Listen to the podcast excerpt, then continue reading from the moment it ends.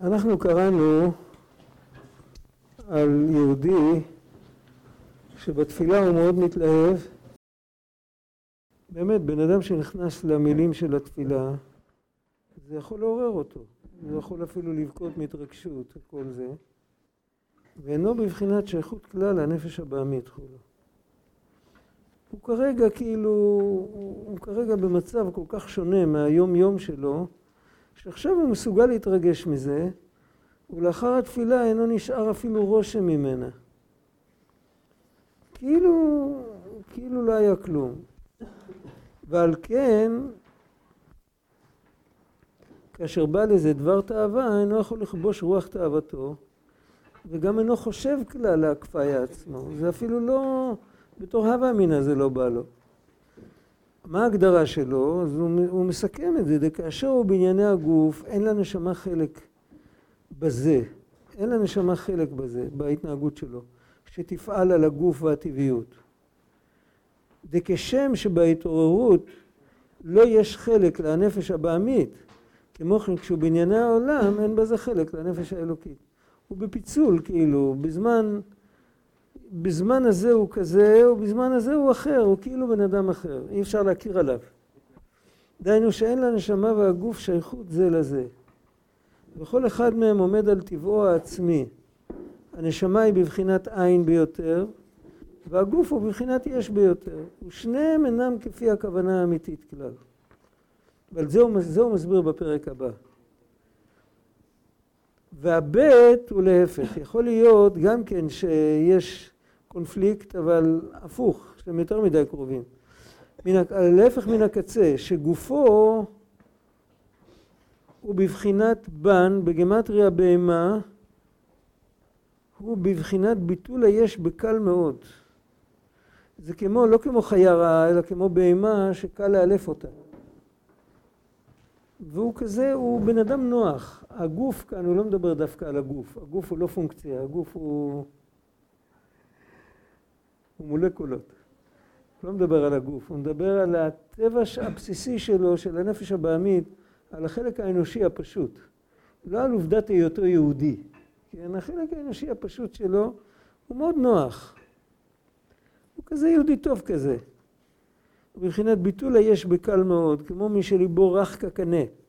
לשוב בתשובה תמיד, בהכנעה אמיתית, רוח נשברה מאוד. הוא לא צריך יותר מזה, הוא לא צריך ללמוד הרבה.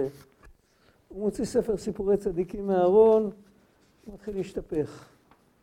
והוא כבר אה, כאילו... וגם בעבודה שבלב בתפילה, מיד יתפעל ליבו הטבעי, היהודים הפשוטים שקוראים תהילים ובוכים. גם הוא, ליבו הטבעי, גם הוא להיבטא לפני השם, יותר מהתפעלות אור הנשמה. ומה קורה עם הנשמה שלו? בנשמה אין העניין נרגש כל כך להיות בביטול באמת, כי מרגש העניין הוא בגוף ונפש הטבעית, להיותו לב נשבר בעצם. יש אנשים כאלה. לכן כל עניין אלוקי פועל בו הביטול והשפלות ביותר. וזה לא שהוא עבד על עצמו, אין זה שהנשמה פועלת בנפש הטבעית, רק מצד עצמו. ואיזה סוג התפעלות יש לו? ההתפעלות הוא רק מכללות העניין. כי אינו שייך לאיזו השגה פנימית ופרטית בהתרחבות העניין, לפי שאין לו כלים לזה. היינו שהחושים שלו אינם כלים לקבל איזה עניין בהתרחבות והתיישבות. ובכלל אין לו את הנשימה העמוקה ואת רחבות הלב להקיף איזה עניין ולהסתכל עליו, כמו שמסתכלים על, על תמונה יפה או על נוף יפה, אין, אין לו את כל זה. הוא בתנועה של התכווצות. הוא מכווץ ובטל לו בכל הכוחות, הוא כאילו אינם.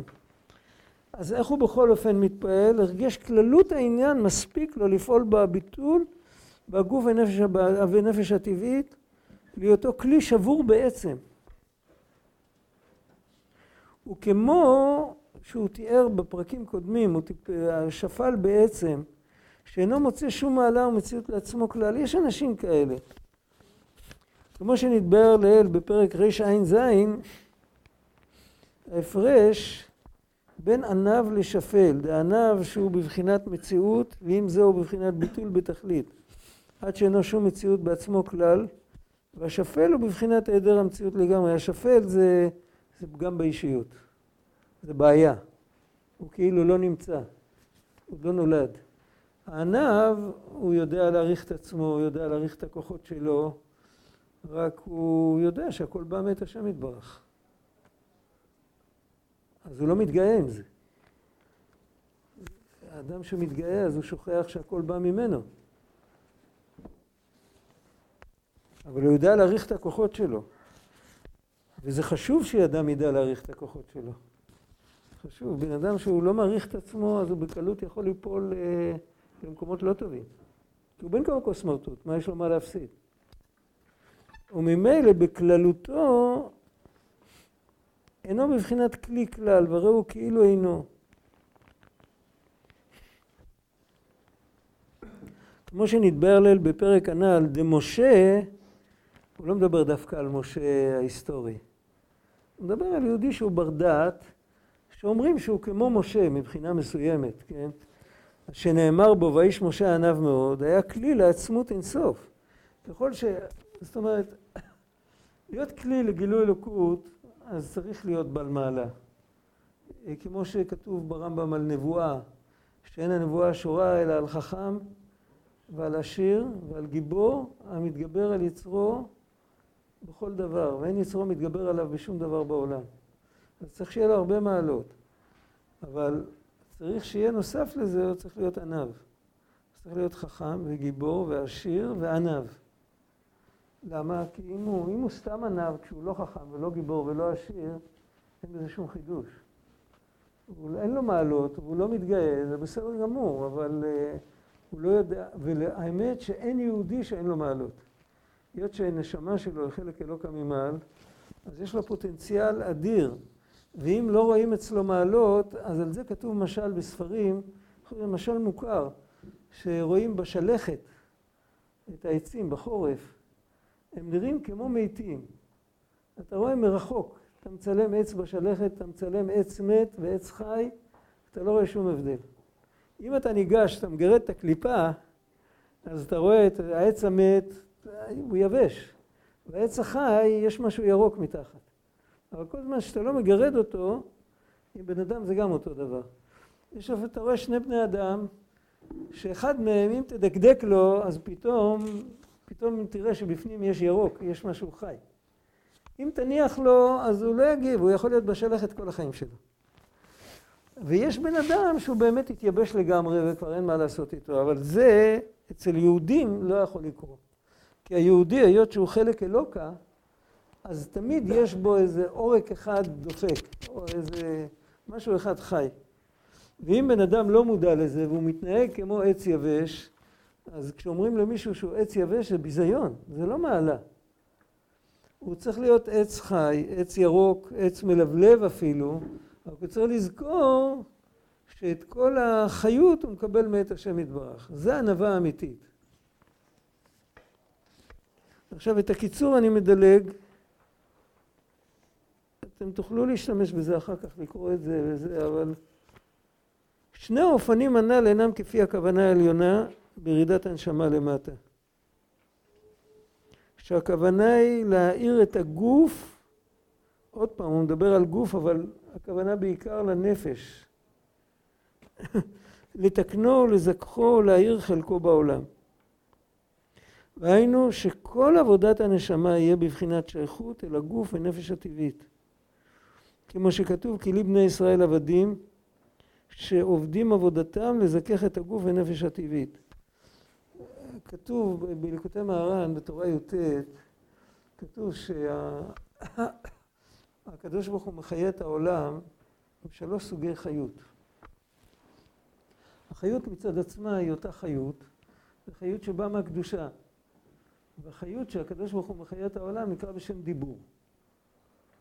בדבר השם שמיים נעשו. בעשרה מאמרות נברא העולם. החיות נקרא בשם דיבור.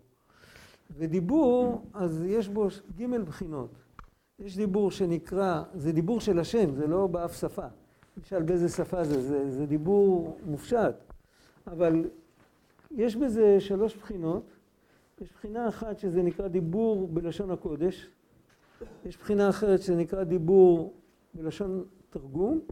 יש בחינה שלישית, זה נקרא דיבור בלעז, בשפות, אה, בלשונות העכו"ם. מה, מה, מה זה, זה הרי משל, מדובר על דיבורו של הקדוש ברוך הוא. אז מה הנמשל? אז הוא כותב שם, שאם הדיבור של השם הוא כל כך אה, מוסתר, הוא כל כך מוסתר עד שהנברא שנברא מהדיבור הזה, יש לו תחושה שמותר לו למרוד או לכפור, זה סימן שהדיבור שה... הזה יתלבש בשפה זרה, כמו בלשונות העכו"ם, זה ברור? זה, זה עניין אחד. אם הדיבור הוא נשאר בקדושה, כמו דיבור של תורה ותפילה וכל זה, אז זאת אומרת, או למשל חפצים שנבראו, כמו אה, אחרי שהבן אדם לקח את האתרוג וייחד אותו למצווה, אחרי שהוא לקח את האור של הבעל חי ועשה ממנו תפילין, הוא לקח את הצמר ועשה מזה ציצית, אז אחרי זה, מאיפה זה מקבל חיות? זה מקבל חיות מדיבור, מדבר השם, שאנחנו קוראים לו לשון הקודש. זה ברור. עכשיו, מה יהיה עם כל היתר, שזה לא, לא מרידה ולא קליפת נוגה, מה שנקרא. זה לא מרידה באלוקים, וזה גם לא קיום רצונו, זה תלוי, אם עושים את זה לשם שמיים, אז זה בצד הזה, אם עושים את זה לשם תאוות נפשו, זה בצד הזה. אז זה נקרא לשון תרגום. ככה כתוב שם. והוא מביא על זה הרבה ראיות וגימטריות של המילה תרגום וכל זה. עכשיו, מה הרעיון שמתחבא מאחורי זה? למה קוראים לזה לשם תרגום? כי זה תרגום. זאת אומרת, עצם קליפת נוגה היא תרגום, היא מתרגמת בין שתי העולמות, בין העולם של הקדושה לבין העולם של הקליפה. היא יושבת באמצע. אם היה את העולם של הקדושה והעולם של הקליפה ולא היה באמצע מציאות של קליפת נוגה, זה היה שתי עולמות שלא יכלו לתקשר, לא יכלו לדבר אחד עם השני. אותו דבר בתוך הנפש, לא רק במישור האינטלקטואלי, השכלי, בתוך הנפש שלנו, אז אם אנחנו, יש לנו נשמה, חלק אלוקה, נטו קדושה, יש לנו גוף שהוא גשמי לגמרי. הנשמה, להחיות גוף גשמי לגמרי, היא צריכה איזה מחבר, יעני, להעביר מ... לא יודע, זה כמו, יש לך צינור 16 צול, אתה צריך להוציא ממנו משהו שני צול כזה קטן, או חצי צול. אתה חייב, אתה חייב לעשות מעברים כדי שזה, וגם ברוחניות, אתה רוצה לדבר עם אנשים אה, על איזה רעיון מאוד עמוק, לפעמים אתה צריך לבנות על זה משל או סיפור, אחרת הם לא יבינו. אה, לפעמים אתה צריך לדבר עם ילדים בכלל. אז זה נקרא תרגום. כל מה שמורה, כל מה שגננת עושה בגן זה תרגום. היא מתרגמת מושגים לרמה של הילדים. זה לא תרגום שזה לשון ארמית, צריך להבין, תרגום זה ערך. יש ערך שנקרא תרגום. אז בכלל בעולמות זה התפקיד של ספירת המלכות. המלכות מתרגמת את האור שיוכל לרדת מעולם לעולם וכן הלאה. בכל עולם יש מלכות, והמלכותך מלכות כל עולמים, היא מתרגמת לכל עולם את החיות שיוכל לקבל אותה. בתוך הנפש שלנו, התרגום זה הנפש הבעמית. מצד אחד, יכול, יש לה חלק שהוא אינטלקטואלי. עם האינטלקט של הנפש הבעמית, אנשים הגיעו לירח, למאדים, אני לא יודע לאן הגיעו. לאן הגיעו? הכי רחוק. הירח. מה? האנשים הגיעו לירח. האנשים. אז אה, הכל עם השכל הזה, זה לא, אין שם שכל אלוקי, יש שם שכל אנושי. אז יש צד בנפש הבעמית שהיא, שהיא מבינה, שהיא נבונה, אפשר, אפשר לתקשר איתה, היא מבינה עניין. היא לא, היא לא טמבלית. מצד שני, יש לה את הנטיות, הלב שלה, הנטיות של הישרדות ושל לתפוס כפי יכולתך ושל לדאוג לעצמך קודם כל ורק אחר כך לחשוב על אחרים וכל זה. עכשיו, כשיש נפש כזאת, אז דרכה אפשר לדבר עם כל המציאות של העולם. דרכה אפשר לדבר אפילו עם גוי, כן? סך הכל שמו אותנו כאן להיות אור לגויים. אנחנו צריכים לתקן את כל העולם, לתקן עולם מלכות שדי כתוב. אז אם לא היה לנו נפש, אם הנפש האלוקית תדבר עם גוי זה חבל על הזמן, זה אי אפשר. עם הנפש האלוקית אפילו להזרים את הדם ואת הנשימה בגוף זה, זה קשה. צריך את הנפש הבעמית. הנפש הבעמית זה התרגום. עכשיו, גם במנטליות, לא רק בצד הפיזי, הטכני, במנטליות אה, יש השגות שמצד היותי חלק מהעולם, הן לא, לא אמורות לעניין אותי. כשאתה מגיע, אתה מנחית על מישהו מין דיבור כזה של הוא לבדו ואין זולתו, וחוץ מהקדוש ברוך הוא אין כלום, זה הכל דיבורי אמת. אבל הנשמה נמשכת אליהם, ומצד הטבע של האדם, זה כאילו, זה, זה לא מדבר אליו, זה, זה נראה לו כמו להחריב את העולם, כמו חידלון, זה, זה דוחה אותו. אם אבל אומרים את זה בצורה אחרת, אם אומרים את זה בלשון תרגום, אם מתרגמים את ההשגות של הנשמה בצורה כזאת שהנפש הבעמית יוכל לקבל אותה, אז, אז עושים טובה גם לנשמה וגם לנפש הבעמית. עושים טובה לנפש הבעמית שהיא מתחילה לקבל רעיונות אמיתיים, ועושים טובה לנשמה שהיא מצליחה לקיים את התפקיד שלשמה היא ירדה למטה. חלק מהתפקיד שלה זה לזכך ולברר את הנפש הבעמית. וכל זמן שהיא לא מדברת בשפה שלה, אז היא לא עושה את העבודה. אתה לא יכול להיכנס לכיתה של ילדים ולדבר בשפה שלך כשהם מבינים שפה אחרת. אתה יכול להיות שאת החומר אתה איבדת, רמה של ילדים יכולים להבין, אבל אתה צריך גם את השפה. השפה של הנפש הבעמית זה השפה של האגו. השפה של אני במרכז, ואני רואה ככה את הדברים וככה את הדברים, וזה כדאי לי. המובן מאליו של הנפש הבעמית, אפילו כשהוא רואה מישהו אחר עושה משהו, ואם היא לא מבינה למה זה כדאי לו, אז היא מפסיקה להבין מה הוא עושה. רגע, מי אומר שהוא עושה בשביל כדאי לו? אולי הוא עושה את זה לשם הצלה אחרים, לשם עזרה לאחרים. אחרי שיסבירו לה, אולי תבין שיכול להיות משוגע כזה, כן? אבל הספונטניות של הנפש הבעמית זה הכדאי נקיות. להיות מה שכדאי עושים, מה שלא כדאי לא עושים. זה הפשטות ככה. אם כן, למה זה אנוכי? אם, אם, זה, אם זה קשה, אם זה לא נוח, אז uh, בני נוח. כולם בני נוח. צריכים להיות, uh, צריך שיהיה נוח. והתפקיד של הנשמה זה לגלות לנפש הבעמית שלעבוד את השם זה התענוג הכי גדול שיכול להיות. היה בחב"ד, היה אדמו"ר הרייץ, הוא אמר, זו אמרה חריפה מאוד, הוא אמר שחסיד, שיהודי, הוא אמר שיהודי שמשאיר את הלהתענג על השם לתקופה שלאחר 120 שנה, יעני אחרי המוות, אז הוא חסיד שותה. חסיד הוא חסיד כי הוא חושב על להתענג על השם. אז הוא חסיד. אבל הוא שותה בגלל שאם אפשר להתענג על השם עכשיו, אז למה לדחות את זה לאחר כך? ככה הוא אמר. איך אפשר להתענג על השם עכשיו? אנחנו בתוך הנפש הבאמית שלנו. אנחנו סגורים בתוך גוף. ולהתענג על השם אפשר אולי איזה רגע באמצע איזה מין אה, משהו מאוד עמוק. אז יהודי מרגיש איזה חיבור, איזה רגע אחד, אבל איך, איך להתענג על השם?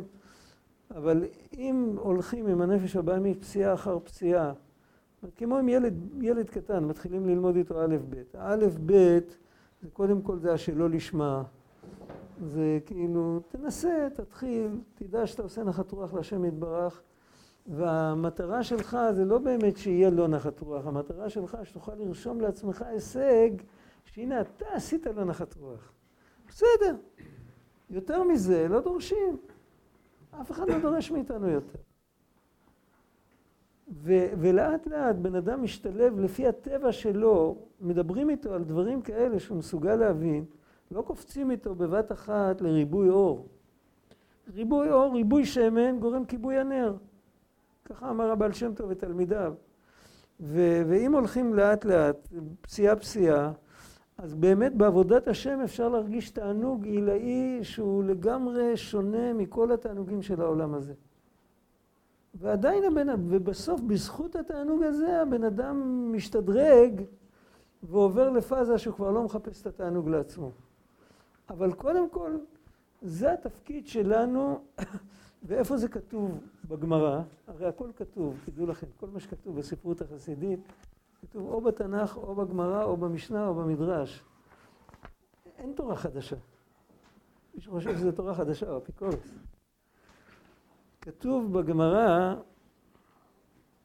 שהבן אדם, אה, איך כתוב שם בלשון? אה, ברח לי מהראש הביטוי.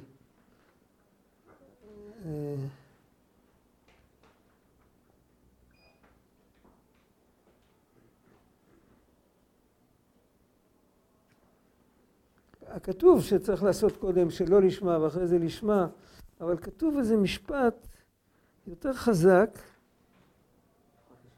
אני אזכר בהמשך, אם אני לא אלחץ אני אזכר. מה, אתה זוכר? מי אמר? אתה זוכר משהו? אתה זוכר? אתה מה? נהפכה שלייתו על פניו. לא, לא, לא, יש ביטוי בצד החיובי, יש ביטוי. עוד מעט, זה יעלה עוד פעם, בטוח.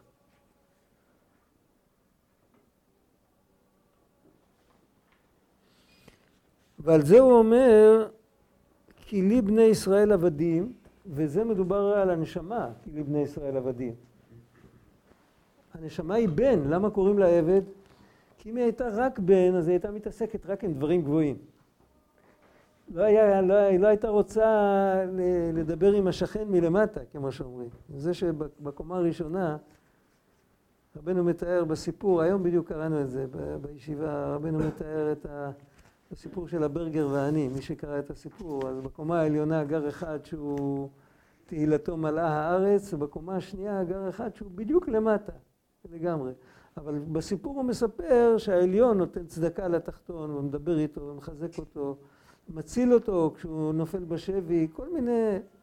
אז זה, זה, זה הדוגמה, כאילו, ככה צריך לחיות. זה העבדים שעובדים עבודתם, זה העבודה, זה לא מה שמעניין אותם, אבל הם חייבים לעשות את זה, לזכך את הגוף ונפש הטבעי. ועבודת הנשמה האמיתית מצד עצמה, אם רגע יהודי, שנותנים ליהודי כמה שעות שהוא יכול להשתחרר מהצורך לחנך את הנפש הבעמית שלו, הוא יכול להתענג על תפילה טובה, על תורה טובה או מה, זה כבר שכר. זה לא עבודה בעצמה, זה השכר. העבודה זה להתעסק עם, ה... עם השכן מלמטה, זה העבודה. אותו דבר אם יש שכן למטה בפשט, אז גם כן עיקר העבודה זה להתעסק איתו. זה שיש לנו רגעים נפלאים וכל זה, זה צריך לדעת שבזה לא יוצאים ידי חובת עבודה, זה השכר. הנפש, הנפש הבעמי, הנפש האלוקית, היא בעיקרון, היא צריכה להיקרא בן, לא עבד. אף על פי כן מדביקים לה את השם עבד, כי אם יקראו לה בן, אז היא תחשוב שמותר לה רק להתענג. היא תשכח שהיא צריכה גם להיות עם הפנים ללמטה.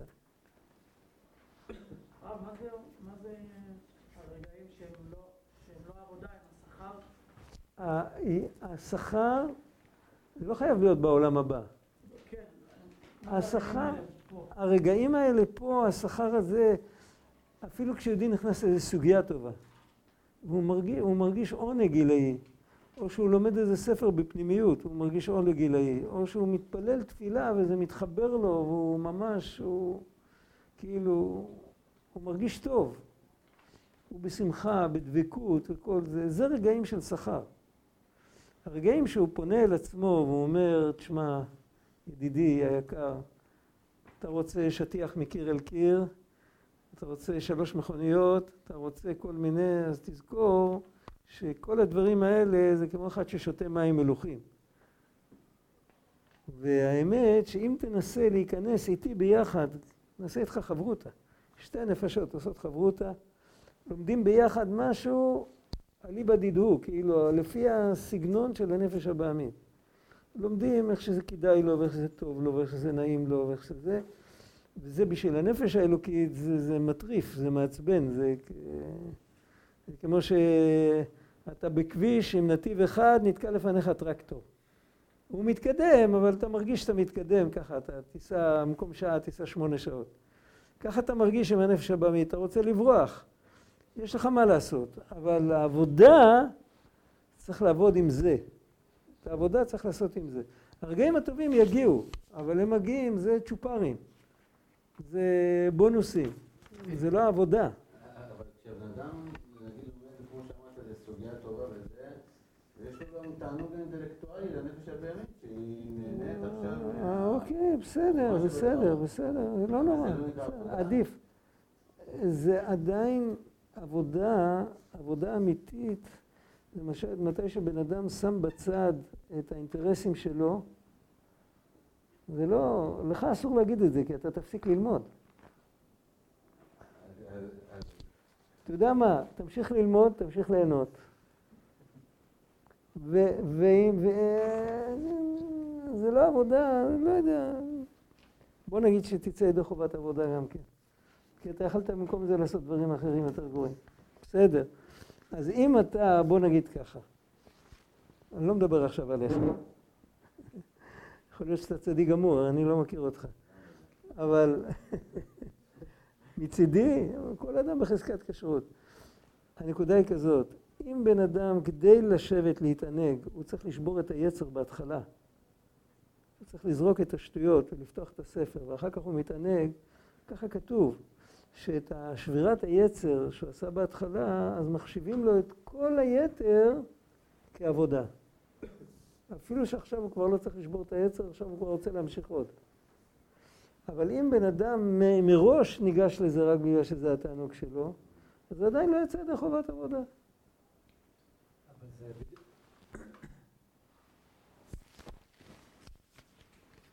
מה אמרת? זה נשמע לי הפוך מכל מה שאנחנו אומרים עד עכשיו. עד עכשיו אמרנו שהעבודה זה לחנך את הנפש הבהמית שיש תענוג גם בעבודת השם. זה עבודה. אבל בשביל הנפש האלוקית זה לא תענוג לעשות את זה. לא, ודאי, זה העבודה שלה. כן. זה השכר שלה. כן. אז אני, אני, ועכשיו אנחנו אומרים לא, תשבר את העץ הזה שאמרנו קודם לא לעשות. לא, לא, לא. אם, בפועל, בהתנהגות, יש, יש שני עניינים. כמו עזרה ראשונה ו, וחיים בריאים. יש שני דברים. יש יצר שאם אתה לא, אם אתה מתחיל להקשיב לו, אתה מבין אותי? אם אתה, אם אתה שומע בקולו, הוא יכול לחסל אותך. אין מה לעשות. זה, זה לא לשבור, אני אמרתי את המילה לשבור כי זה הסלנג. להתגבר. להתגבר, כי אם, לא, אם אתה לא מתגבר, אתה תישאר כל היום במיטה. אין, אין מה לעשות. שזה, וזה עדיין, זה עבודה מבחינת ההתנהלות. יש שני ביטויים של עבודה, באמת, טוב ששאלת. יש עבודה שהמשמעות שלה, יכול להיות אפילו שיש עוד כמה. צריך להסביר את זה. למה בכלל יש בשפה את המילה עבודה? הרי לכל עבודה יש שם. לחרישה יש שם, חריש. לזריעה יש שם, לזרוע. לקצור, לתקן, לקלקל, לכל דבר יש שם. למה צריך את המילה הכללית הזאת, עבודה? האמת שגם המילה עשייה. אם מישהו דוחף אותך, ואתה דוחף מישהו, אתה אומר לו, סליחה, זה לא אני, זה מישהו אחר, אתה מתכוון להגיד, אני לא עשיתי. מה הכוונה אני לא עשיתי? אני לא בחרתי. עשייה זה בחירה. בשביל זה עולם העשייה זה עולם הבחירה. עבודה זה דבר שבן אדם עושה אותו לא בתור תחביב. בן אדם שעושה אותו כי הוא חייב.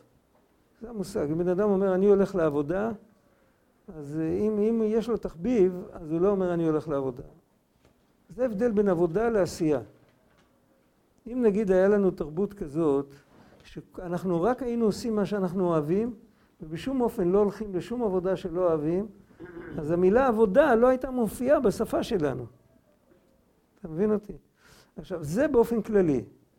עכשיו, במילה הזאת עבודה יש שני מושגים. זה, אז זה כבר, קודם כל, זה נגד הטבע. עכשיו, במילה עבודה יש שני מושגים. יש מושג שזה נגד הטבע, שיש לאדם טבע כללי של מנוחה. הוא צריך לקום ולעשות משהו. זה, פה הוא לא מתקן את הטבע של המנוחה, הוא מתגבר עליו. זה סוג של עבודה אחת. זה העבודה מבחינת ההתנהגות, ההתנהלות. זה יכול להיות במחשבה, צריך להשקיע מחשבה. והוא בטבע המנוחה, הוא לא אוהב להתרכז. זה יכול להיות בדיבור. בן אדם לפעמים, לא, לא כולם אוהבים לדבר, יש הרבה אנשים שאוהבים לשתוק, על כורחם הם מדברים. ו, וזה יכול להיות מבחינה מעשית. זה יכול להיות. אבל יש עוד סוג עבודה, שבן אדם, עבודה לא מלשון עבודה, אלא מלשון עיבוד, לאבד משהו. כמו שאתה לוקח חומר גלם ואתה מאבד אותו. פה זה לא רק שאתה זז, אלא שאחרי שאתה גמרת לזוז, משהו בעולם השתנה. זה נקרא עבודה. עכשיו, כשמדובר על עיקר העבודה, אז יש לזה שתי משמעויות, צריך לדעת איפה זה עומד, מול מה מדברים. אם מדברים על התנהגות, אז עיקר העבודה זה כפיית היצר. וכל מה שאין בו כפיית היצר, או לכל הפחות, כמו שאמרתי לידידנו, שכפיית היצר לפחות בתחילת התהליך. אפילו שאחר כך זה מתוק מדבש, אבל הכל נחשב, הכל הולך אחר ההתחלה. זה מבחינת ההתנהגות, אבל אם מדובר מבחינת הזיכוך, מבחינת השליחות הכללית שהטילו על האדם, לא הטילו עליו רק להתנהג טוב, יש לו גם עבודה של תיקון המידות, מה שכתוב בספרי מוסר. מבחינה זאת, עיקר העבודה זה אם הוא זוכה לעבד בעין, לעבד את הנפש הבעמית שלו, שהיא תזרום בכיוון שונה, שהמובן מאליו שלה יהיה אחרת. שמצד אחד נכנס נכנסת לבית מדרש הזה, נפש בעמית, שהמובן מאליה שלה זה להרוויח מכל מצב, ואם אני לא מרוויח מזה, אז למה כן, למה זה אנוכי?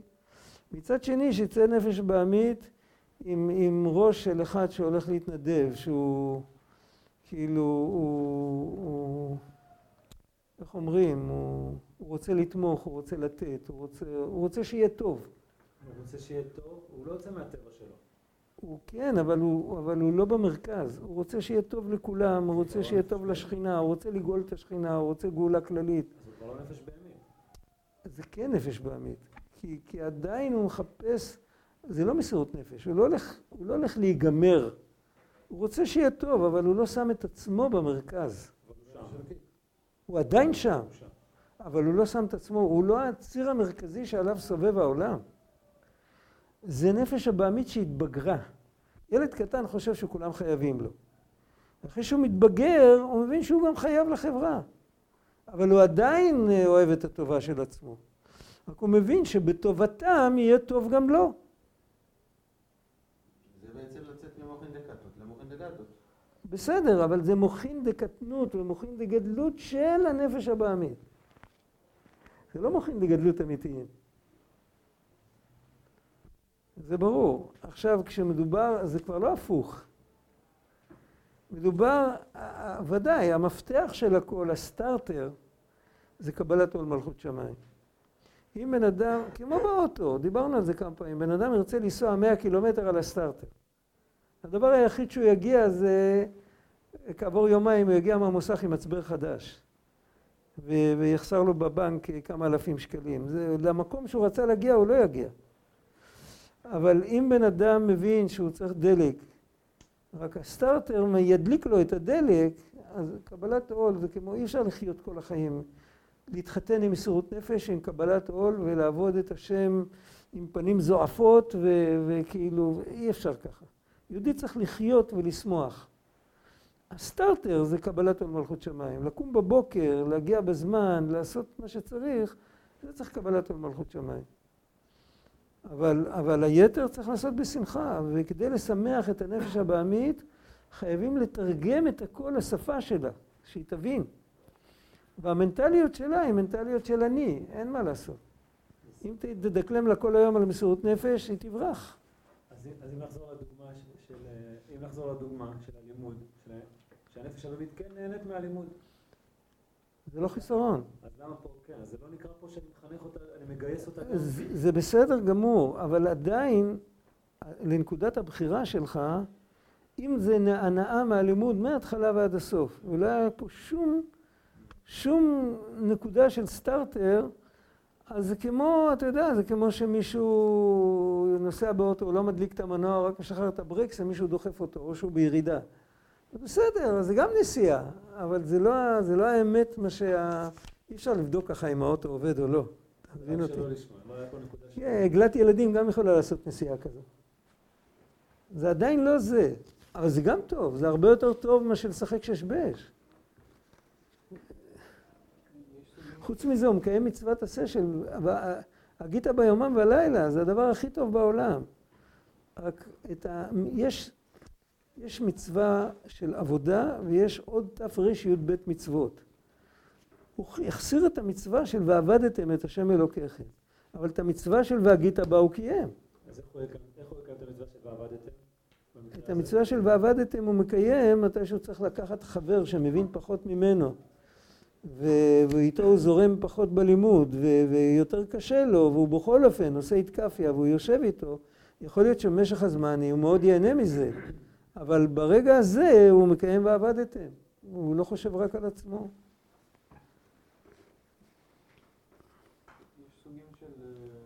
לא שמעתי. יש סוגים של אה, לא לשמוע שהם כאילו לא, לא טובים, כי כאילו לפעמים אתה, מה שאתה מנסה לשנות בנפש הבהמית, מה שאתה? מנסה לשנות בנפש הבהמית, כאילו... בלמה? בנפש הבהמית. כן. אתה יכול אה, כאילו שזה יהיה הלא לשמה וזה ממש יעיף את הבנפש הבהמית ויתחיל לעשות דברים טובים, אבל זה יהיה במקום שאותו אתה רוצה לשנות. נכון, נכון, נכון, נכון. לא, זה לא הבירור של הנפש הבהמית. זה שאלה שמישהו שאל, זה לא היה חלק מהשיעור, זה לא הדרך. הדרך הוא לחנך את הנפש הבעמית, שזה כתוב בפסוק בתהילים. ואני, זה מתחיל, הפסוק מתחיל עם ואני, אז מי אומר אותו? ואני קרבת אלוקים לי טוב. יש פסוק אחר שאנחנו אומרים כל יום, טוב השם לכל, ורחמיו על כל מעשיו. זה פסוק הנפש, הנשמה אומרת אותו. הנפש הבעמית אומרת, ואני קרבת אלוקים לי טוב, אבל להביא את הנפש הבעמית שהיא תרגיש את זה, זה עבודה אמיתית. זה לא שמעיפים אותה בגלל התענוג האינטלקטואלי או משהו, שמחנכים אותה לחפש קרבת אלוקים. שאם תבין עם השכל שלה שהאלוקים זה הדבר האמיתי שאליו צריך להתקרב, שכל היתר חולף. לא, כאילו ש...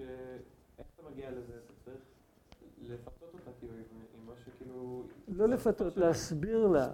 יש עניין של לפתות, ולפתות זה טוב על הדרך, זה, זה גם כן, זה יחסית סטארטר מסוג אחר. זה לא סטארטר שמדליק לרגע, אבל זה גם, זה סוג סטארטר, יש עוד סטארטרים בחיים. אתה יודע, בחור מכיר בחורה, אז בשלב הראשון הוא לא רואה עליה שום חסרונות, היא מלאך. אחר כך זה עובר, זה סטארטר ארוך, זה יכול לקחת חודשיים. אחר כך זה עובר, הוא חושב שהיא ברווז, היא לא מלאך, זה רק כנפיים אחרות. זה רק אותו צבע. ומה הסטארטר הזה עוזר? הסטארטר הזה עוזר שאחרת הוא לא רוצה להסתכל עליה בכלל. וזה כמו שפיתו אותו. אחר כך זה מתפוגג, אחר כך במקום זה או שמגיע כלום גדול ואז הם נפרדים, או שמגיע משהו אמיתי. עם הנפש הבאמית זה בדיוק אותו דבר. אבל זה גם סך הכל סטארטר. מה שאין כן, אם לוקחים ויש עניין של להסביר לבן אדם, אפשר לעשות את זה אפילו, אתה יודע מה, דרך משל, דרך סיפור, דרך כל מיני דברים אחרים, לא, לא בצורה כזאת של בוא אני אלמד אותך. תחשוב שאתה עומד מול מישהו אחר, לא מול עצמך. ואתה צריך לעקוף את ההתנגדויות שלו. אחר כך תעשה את זה עם עצמך גם כן. לעקוף את ההתנגדויות זה הרבה פעמים אה, ללמוד תנ"ך. כאילו, ל, ל, ל, איכשהו להשחיל מה אמת, מה זמני, מה נצחי. לאט לאט במוח הופכת להיות, הופך להיות מין מבנה כזה, שהוא כלי איך להסתכל על דברים. זה בעצם כל תורת החינוך אמורה לעשות דבר כזה. היום מזניחים את זה, במקום זה מלמדים רק אה, חומר. אבל בעצם המושג של לחנך זה להקנות לך את, את הפוטנציאל האמיתי שלך. זאת אומרת, עקב היותך בן אדם, אם לא היית בתוך תרבות מעוותת, היית מבין את המציאות בצורה X, ובגלל שאתה בתוך תרבות מעוותת, אתה מבין את ה... אתה קולט את המציאות בצורת Y, ואז החינוך הוא לגלות את הפוטנציאל שלך האמיתי. ובגלל שאתה יהודי, אז יש לך פוטנציאל אינסופי. ומה עם הנפש הבעמית? אז היא, היא תהיה תלמיד אה, מתלווה, כמו שאומרים. סטודנט חופשי. אבל היא גם תבין משהו. אבל אם בכלל לא מתעסקים עם זה, אם מדברים רק על דברים, אתה יודע מה, בן אדם, במקום ללמוד תנ"ך, הוא ילמד רק כתבי אריזה. הוא ישייט בעולמות עליונים. האם תשמע איך הנפש הבעמית שלו בוכה בלילה, שהשותף שלי הוא בעולמות עליונים ואיתי, הוא לא מדבר איתי בכלל, אתה תתחיל לרחם עליה. זה בוכות תבכה בלילה ודמעתה לחייה. זה ממש כך. והעבודה של האדם זה מבשרך אל תתעלם. אה, וזהו, זה העבודה שלנו, זה מה שאנחנו יכולים לעשות.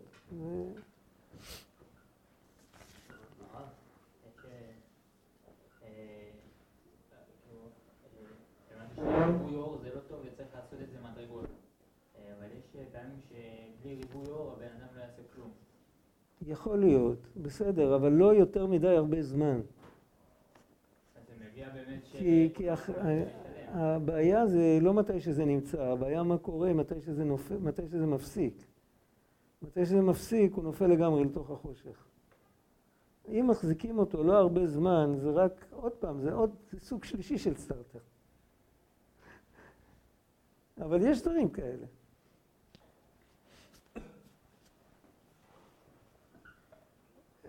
חבל לתת דוגמאות, כי זה ייקח את כל הזמן, אבל עוד דוגמה ועוד דוגמה, בסוף תחשוב לבד.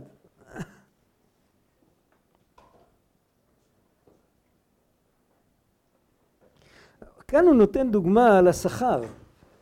איפה אתה? הוא נותן דוגמה אחרת. ועבודת הנשמה האמיתית מצד עצמה זהו שכר עבודתה, כמו בתפילה דשבת. ביום חול הרי כולם רצים, אין יישוב הדעת. אה, בתפילה דשבת להתענג על השם, שזה קבלת שכר. דמי שטרח בערב שבת דווקא בעבודה דששת ימי החול, יאכל בשבת, כמו שכתוב במקום אחר. והיינו איך, עכשיו הוא חוזר לעיקר עבודתם, לזכך את הגוף ונפש הבעמית. אז קודם כל מבחינה מעשית, הן בעסק התורה ומצוות, שלא יתחיל לקיים תורה ומצוות רק עם מסירות נפש. מותר לו לחשוב על השכר, מותר לו לחשוב שזה לטובת עצמו, מותר לו לחשוב שהילדים שלו יגדלו בבית יותר נורמלי, מותר לו לחשוב את כל המחשבות האלה. דמעיקרא כי עביד הנה שדתא דנפשו עביד. זה, זה גמרא, יכול להיות שעל זה חשבתי, יכול להיות שעל משהו אחר, אני, לא זוכר, אני אפילו לא נזכר. הגמרא אומרת שמתי שבן אדם מתחיל לעבוד את השם, מעיקרא כי עבד אינש, אז הוא חושב על עצמו. זה לגיטימי, זה, זה, זה, זה, זה טוב. לזכך נפשו. הוא צריך להפוך פעמיים. כשהתורה נקראת עוז ותושייה, לא. זה זה או שהדף אחר? לא, זה לא זה. זה לא ההמשך. זה זה? כן, כן, אוקיי. שמתיש את כוח הנפש הבהמית ומגבר את כוח הנפש האלוקית. ובזה עצמו, זה קודם כל, על ידי לימוד תורה. יש בזה שני אופנים. אם בתיקון שעל ידי התורה עצמה, או מה שהתורה מסייעת בעבודת התפילה. כמו שנתבאר לעיל בפרק קע"ו. יש עבודה אצל חסידים, היה עבודה, קראו לזה ביידיש פרטוקס. אתה יודע מה זה פרטוקס? זה לקום בחושך וללמוד לפני התפילה, עוד אסור להתפלל. ללמוד לפני התפילה. מה שאתה לומד לא משנה הרבה. לא מדובר דווקא על ללמוד עניינים של גדולת השם או משהו. אבל עצם זה שאתה לומד, אז התורה מחזקת את הנשמה והתפילה הולכת אחר כך יותר טוב.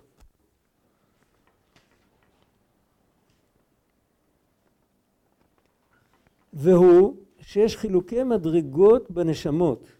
יש נשמות, עיקר עבודתן הוא בתפילה. מה פירוש עיקר עבודתן? יותר קל להם להתחבר לקדוש ברוך הוא בתפילה. דבתפילה הוא התגלות כוחות דנפש האלוקית. תפילה טובה, כשאדם אומר את המילים של התפילה, מי שקולט אותם זה המוח והלב של הנפש האלוקית. הם מתחברים לזה מיד. ועל ידי זה זה מתיש את הכוח של הנפש הבעמית. הכוונה כאן מתיש את הכוח, זה לא להילחם בה. זה כאילו להגיד, זה מתיש את הנחישות של הכיוון שלה. הכוחות שלהם בסדר גמור, אין שום עניין להתיש אותם. יש לה כוח, זה כמו, תחשבו על דלת שמחוברת עם קפיץ. כל פעם שאתה פותח זה נסגר חזרה. עכשיו, אתה יכול לקחת, להחליש את הקפיץ. אם תוריד את הקפיץ, תשים אותו בין שני מותחנים, שימתחו אותו מעבר ליכולת שלו, אז כשהוא יתכווץ, הוא יתכווץ רק עד האמצע. ואז הדלת, כשהיא תיסגר, היא לא תיסגר לגמרי. אז מה עשית? החלשת את הקפיץ. זה ברור, זה נקרא להתיש את הכוח של... הנפש הבאמית, הכיוון שלה, שכל פעם שהיא נפתחת למשהו קדוש, היא יראה בטבעה ופוחדת מזה, וזה מאיים עליה. תחשבו על עצמנו, אנחנו, מעירים אותך בשש בבוקר, אומרים לך, תשמע ידידי, היום אתה הופך להיות יצור קדוש. הוא אומר לך את זה מישהו שאתה מאמין בו, שאתה יודע שהוא בחור רציני ויעני מגיע אליך ירמיהו הנביא. אתה מאמין, אתה יודע שזה קדוש עליון, מה שיוצא מפיו מתקיים, יש לך כבר ניסיון. הוא אומר לך, ידידי, היום אתה הופך להיות קדוש עליון. אומר לך את זה בשש, בשש בבוקר, איך שאתה פותח את העיניים לפני מודה אני, ואז אתה מתחיל לשקשק ולפחוד, וזה מרתיע אותך.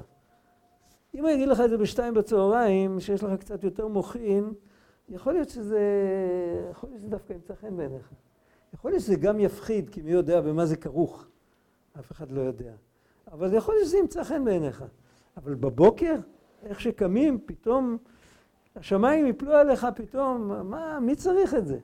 זה לא חסר לי, לא חלמתי על זה, אני לא יודע מה אתה רוצה ממני. זה הטבע של הנפש הבעמית. והגמרא אומרת, האדם לפני התפילה הוא נקרא נשמה באפו. חידלו לכם מן האדם אשר נשמה באפו, כי במה נחשבו, אל תקרא במה, אלא במה. במה חשבתו לזה שעשה אותו במה, בשביל זה אסור ללכת להשכים לפתחו של חברו, לתת לו שלום עליכם. זה הגמרא. אז רואים שהאדם לפני התפילה, עוד מה ששולט פה זה הנפש הבעמית. אז הוא פוחד. עכשיו, במשך כל היום גם כן, אם פותחים פתח לנפש הבעמית, אז היא נרתעת. זה הכוח שלה, הקפיץ שסוגר. להתיש את הכוח זה להחליש את הקפיץ. זה להתיש את הכוח של הכיוון שהיא בורחת מכל דבר קדוש. את הכוח הזה צריך להתיש. כל יתר הכוחות יכולים להישאר על עומדם. זה הכל, הכל מסתדר בסוף. והכוח הזה גם כן, זה, זה, אי אפשר לגנות אותו, זה הישרדות. זה כוח של הישרדות. אדם בטבעו מפחד מכל דבר בלתי ידוע, נכון? הוא פוחד, הוא לא, הוא לא מכיר את הדרך, הוא לא מכיר את, הוא לא מכיר את המכשיר, הוא פוחד לעבוד עליו. זה, זה מה ששומר עלינו, כן? ופה צריך, עם התפילה, צריך להרגיע את הנפש הבעמית, שהיא לא תפחד להתקדש. לפעמים זה יכול לקרות גם בין שני חברים, או בן זוג. לפעמים הבעל מפחד להתקדש, לפעמים האישה מפחדת להתקדש. לפעמים זה קורה בין חברים, לפעמים זה קורה, לא יודע, זה יכול... מפגשים כאלה, בכל מיני מקומות זה קורה. וצריך תמיד לראות שה... לה... לה... אור כזה שהכוח ההתנגדות יחלש. זה לא צריך, לא צריך, לא צריך להיראות כמו כוח, אבל שההתנגדות לא תהיה כזאת חזקה. אם הכוח המזרים הזה הוא בעצמו לא, לא ידוע, אדם רוצה להתקדם בעבודת השם. הוא אומר, אני יודע, אני אהיה כך, אעשה כך, הוא לא יודע מה... כן, אבל, אבל, אבל הוא, הוא לא חייב לדעת, אבל הוא חייב לומר, ריבונו של עולם, אני לא יודע איך מתקדמים, תזרוק לי רעיון. ואז תראה שזה נפתח. הרי התחלת היום זה תפילה. אז גם התחלה של כל פרויקט זה תפילה. האמת שעוד יותר, צריך לתת, לקחת משהו שווה פרוטה, לשים אותו בצדקה, ולהגיד אני הולך להתחיל משהו חדש, רוצה שזה יצליח, כמו לפני שנוסעים לאיזה דרך ארוכה. זה דרך. אפשר אפילו להגיד תפילת הדרך בלי שם המלכות. זה מה שכתוב בתפילת הדרך, זה בעצם הדרך של האדם כל החיים. אם מסתכלים טוב את המילים. הדיבור של הנפש האלוקית זה בעצם גם דברים לא, לא מודעים שהקדוש ברוך הוא... כן, גם הדיבור, ודאי, הנפש הבעמית התלבשה בגוף, התלבשה בתוך נפש בעמית. והיא שכחה את כל התורה כולה שלימדו אותה, וודאי שהיא יכולה לטעות. הרצון שלה לא נפגע. אבל בכוח הרצון הזה היא יכולה להתחיל להתפלל שיפתח לה המוחין, הדעת, הכל, הכל מכווץ. זה כמו עובר בבטן אמו, ראשו בין ברכיו. צריך להיוולד.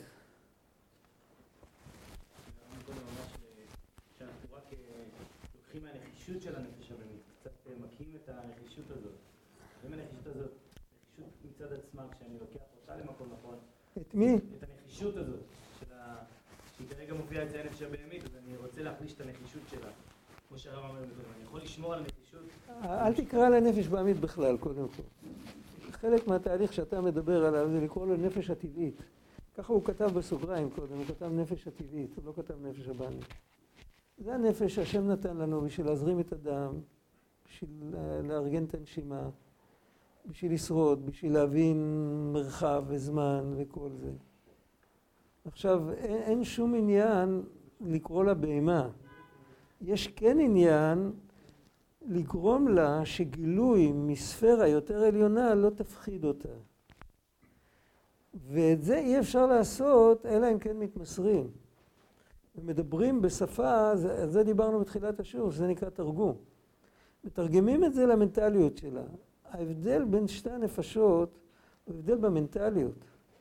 המנטליות של הנפש הבעמית, או של הנפש הטבעית, זה מנטליות של הישרדות ושל אגו ושל uh, להתרחב, על, אפילו על חשבון אחרים, לא תמיד, אבל, אבל בכל אופן לשמור על, ה, לשמור על הטריטוריה.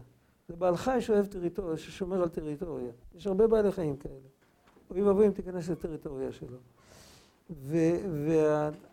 והמנטליות של הנפש האלוקית זה כמו בן מסור שדואג לאבא שלו. זו מנטליות אחרת.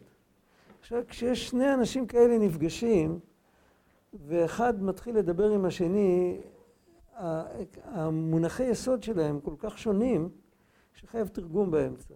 מי שצריך לבוא לקראת חברו זה תמיד הגבוה יותר. הוא, הוא, הוא היה פעם במקום הנמוך, הוא יכול להכיל את המקום הנמוך, ולכן הוא צריך לתרגם את עצמו למקום שהנמוך יוכל, כמו שנותנים יד לילד, ללכת איתו ולהתרומם איתו.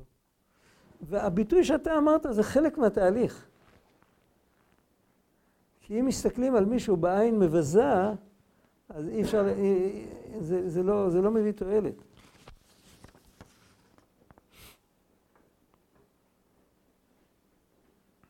יש נשמות שעיקר עבודתן הוא עסק התורה.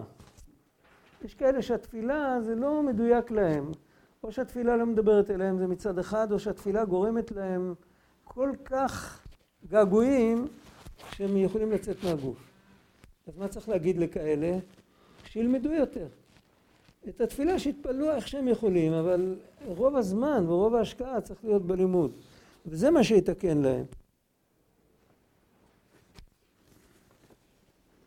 שעל ידי התורה עצמה נעשה התגברות הנפש האלוקית והתשת כוח הנפש הבעמית. עכשיו, ולימוד התורה לשמה, אם הוא לומד תורה לא בשביל לתקן את הנפש הבעמית, רק הוא לומד תורה בשביל לעשות נחת רוח להשם יתברך, לזה זוכים, אבל זה שכר הנשמה. הרגעים האלה שיהודי, זה כמו לך דודי לקראת כלה, זה סוג של ייחוד. וזה שכר, זה, זה לא, לא. אם זה לא מגיע היום, זה יגיע אי פעם, אבל לא צריך בשביל זה ליפול בדעתנו, בגלל שזה עדיין לא הגיע הרגע הזה. הרב, עיקר זה עבודה, שכר זה משהו משני. עוד פעם? העיקר זה עבודה והשכר הוא משני. העיקר זה העבודה והשכר הוא משני. אתה עלית על נקודה מאוד מעניינת. אבל האמת היא, האמת שזה ככה. האמת שזה ככה. אתה יודע, הציון במבחן הוא ניתן למי שלומד, נכון? עכשיו תחשוב רגע, למה, למה נותנים לו את הציון?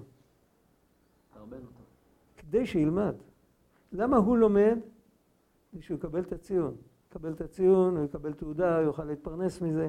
למה המערכת נותנת לו ציונים ותעודות? כדי שהוא ילמד. אחר כך הוא יבנה גשר, הבחור הזה, הוא לומד הנדסה. הגשר לא נבנה מהציון ומהתעודה, אלא מהלימודים. אז מה יותר חשוב?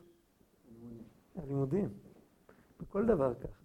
מה שמתקן, לתקן עולם במלכות שדי, זה התורה והתפילה, לא השכר, לא הנשמות שיושבים בגן עדן.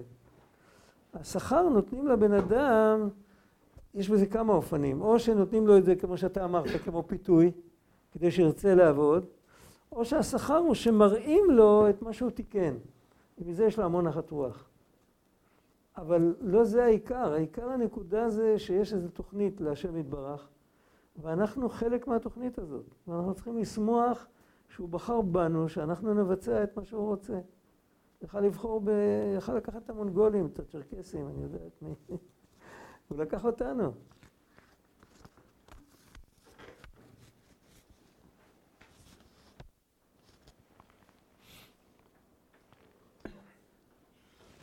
עכשיו הוא מוסיף בסוגריים, הוא מוסיף, וגם בזה, גם בתורה, ובתורה לשמה, שלכאורה הוא מקבל רק שכר והוא לא עושה שום עבודה והוא לא מתקן כלום, אז הוא אומר שהאמת היא לא ככה.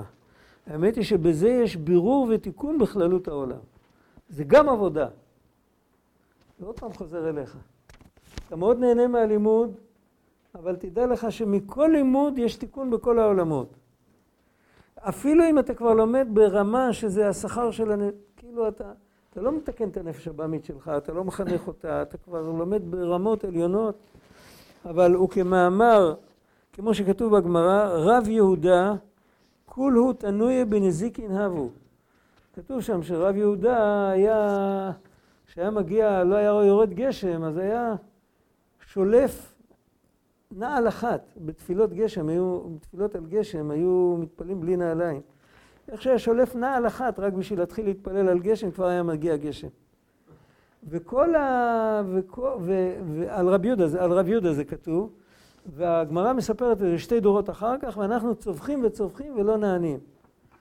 אז למה אמרו שהם היו לומדים תורה לשמה? בגלל זה הם, הם, הם נענו ואנחנו לא. והגמרא במקום אחר, בלי קשר, אומרת שרב יהודה, כמעט כל הלימוד שלו, הוא למד את כל התורה כולה, זה חיוב. אבל כל הישיבה שהוא עמד בראשה, זה ישיבה של דיני נזיקין. של בבא קמא, בבא בתרא, בבא מציע, בעיקר בבא קמא ובבא מציע בעיקר. בבא בתרא זה לא כל כך נזקים, זה, אבל זה סדר נזיקין, כן? אז, ובזה הוא עסק בעיקר.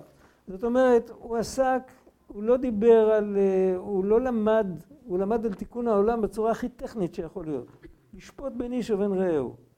הוא לא דיבר על תיקון המידות.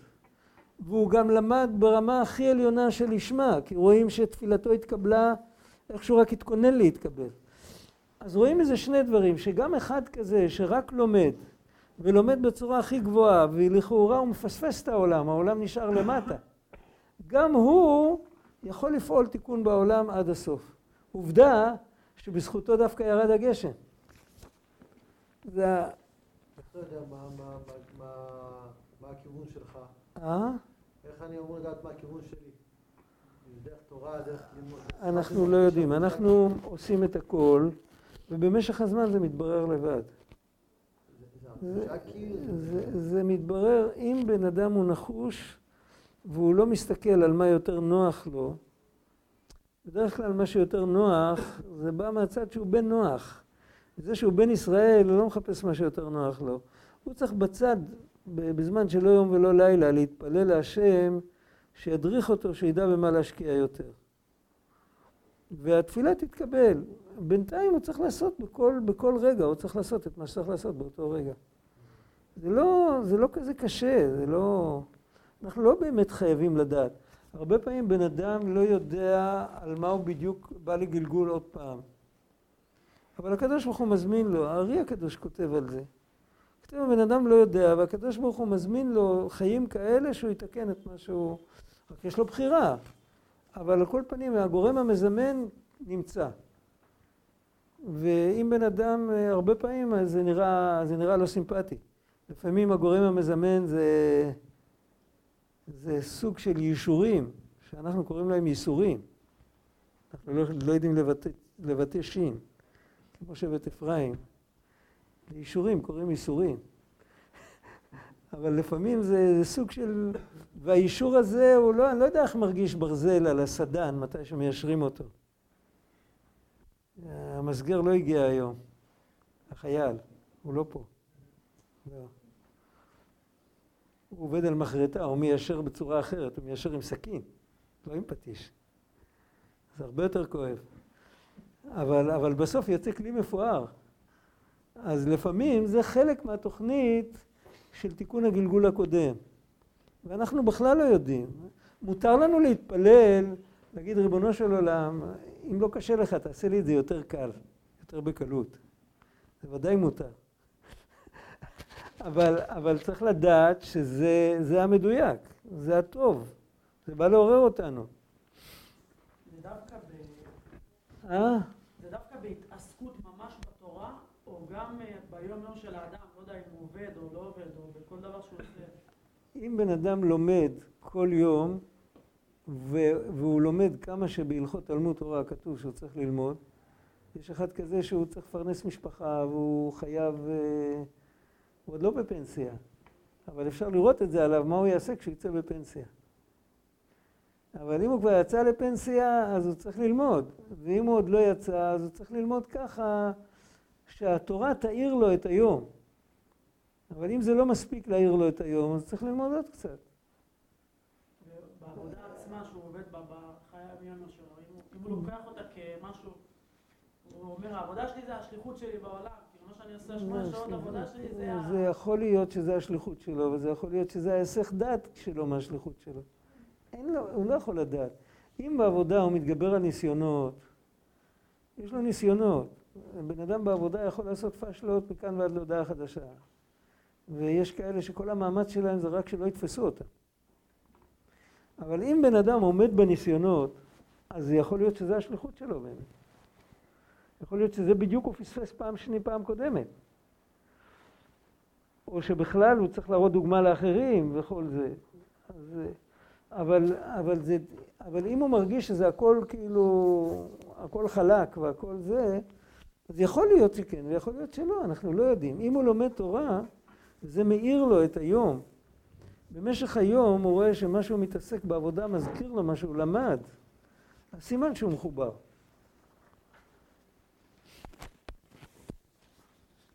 חוץ מזה צריך לזכור בעבודה שיש חברים לעבודה. היום הרבה פעמים אנשים עובדים לבד, הרבה, המון לבד, אבל איפה שיש חברים לעבודה, אז זה בהשגחה פרטית. צריך להגיד לחבר מילה טובה, צריך לחזק אותו, זה, זה שליחות. זה, אז זה יכול להיות שליחות. וגם שהכוונה האמיתית היא ליחד הקודשא בריחו ושכינתי בתחתונים. הכוונה האמיתית לעשות נחת רוח להשם יתברך, זה לא סתם שאני לומד תורה בשביל לעשות נחת רוח להשם. הכוונה היא שכשאני מכוון שתגיע התורה מהעולם הזה הנמוך, שזה הדבר שעושה נחת רוח להשם. זה ברור. הייחוד, הייחוד של כל המדרגות, מהכי נמוך עד הכי גבוה, זה מה שעושה, וזה עצמו עושה תיקון גם בעולם. וכמו שכתוב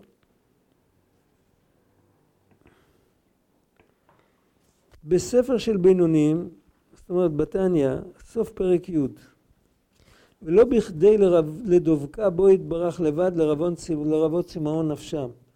יכול להיות שבן אדם אומר הנפש האלוקית שלי צמאה, אני צריך ללמוד כדי שהיא תרגיש טוב. זה גם טוב, ודאי שזה טוב, אבל זה עדיין לא התכלית. אלא כדי פרשו בתיקונים איזה הוא חסיד המתחסד עם קונו, כתוב שם.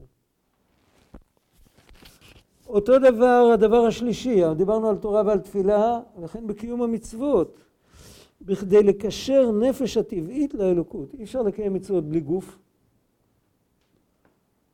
אז צריך לכוון, לקיים את המצוות, כדי שהנפש הטבעית תתקשר לקדוש ברוך הוא. וזה במדרגת הבינונים.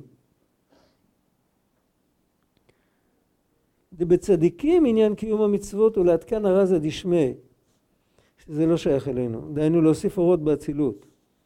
כמו שכתוב במקום אחר. זה צריך, צריך לחזור לזה, אני לא רוצה עכשיו להתחיל להיכנס לזה. את ההגדרה של בינוני עוד מעט נראה, אבל uh, להתחיל להיכנס לעדכן הרזה דשמי זה נושא שפה הוא מזכיר אותו במילה אחת. במקומות אחרים נכתבו על זה הרבה דפים. אז צריך לחזור, זה, זה צריך לפתוח נושא. ועכשיו כמה דקות לפני הסוף, להתחיל לפתוח נושא זה בלתי אפשרי. אבל על כל פנים, ההגדרה של הבינוני שהוא מתאר כאן, הוא מתאר בינוני מספר התניא, זה בן אדם שלעשות חטא מופרך אצלו, אבל לא ברמה הביולוגית. זה לא מופרך אצלו ככה שזה, שזה בא לו להקיא כשהוא רואה, כשהוא עולה בדעתו לעשות חטא. לא, זה, זה, לשם הוא לא הגיע, הוא לא במדרגה הזאת. אבל זה מופרך אצלו מבחינה מנטלית. זה כמו לזלזל בשמירה על חיי אדם, כן? אתה שומר על חולה, מופרך אצלך לזלזל בשמירה. בפרט אם החולה הזה הוא, הוא אדם אהוב עליך. אז ודאי שזה מופרך אצלך, למרות שזה קשה, זה כרוך בלא לישון, וכרוך באולי להיות בטמפרטורה לא נוחה, או כל מיני דברים כאלה, או להישאר רעב, או להישאר עייף, אבל זה מופרך אצלך לזלזל, אז אתה משתף פעולה גם בדברים שהם לא סימפטיים, שהם לא נוחים לך. אתה לא מחפש מה שנוח, אתה מחפש מה שאמיתי. אז, ולמה זה? כי לעשות הפוך זה מופרך. אתה יודע שאתה הורג מישהו, אז איך אתה יכול? אז אותו דבר, הבינוני זה יהודי שהגיע לרמה הזאת של לעשות הפך ממה שהשם ציווה, זה מופרך אצלו. אז בכוח הזה יכול לעמוד בכל הקושיים. הוא מצליח להתגבר כי זה מופרך אצלו להיכשל. זה ברור. אצל צדיק למשל זה משהו אחר. אצל צדיק זה מופרך אצלו כמו שאצלנו מופרך לאכול אדמה או צואה. זה מופרך ביולוגית. וכל מה שמופרך אה, לתת למישהו שיסתום לך את האף ואת הפה ואתה לא יכול, אין לך דרך איפה לנשום. זה מופרך אצל צדיק. אבל אצל הבינוני זה לא מופרך על הרמה הזאת. זה מופרך על הרמה המנטלית, ולכן הוא צריך להילחם כדי לשמור על זה.